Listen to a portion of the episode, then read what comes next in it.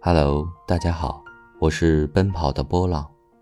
今天给大家带来的故事是《监狱里的犹太人》。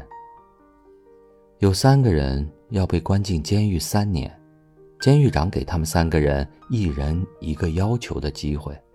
美国人爱抽雪茄，要了三箱雪茄；法国人最浪漫，要一个美丽的女子相伴。而犹太人说，他要一部与外界沟通的电话。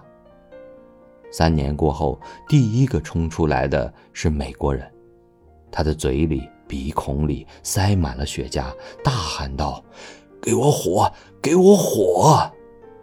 原来他忘了要火了。接着出来的是法国人，只见他手里抱着一个小孩子。美丽女子手里牵着一个小孩子，肚子里还怀着第三个。最后出来的是犹太人，他紧紧握住监狱长的手说：“这三年来，我每天与外界联系，我的生意不但没有停顿，反而增长了百分之两百。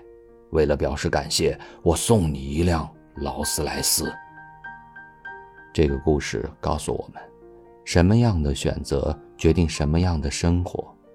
今天的生活是由三年前我们的选择决定的，而今天我们的选择将决定我们三年后的生活。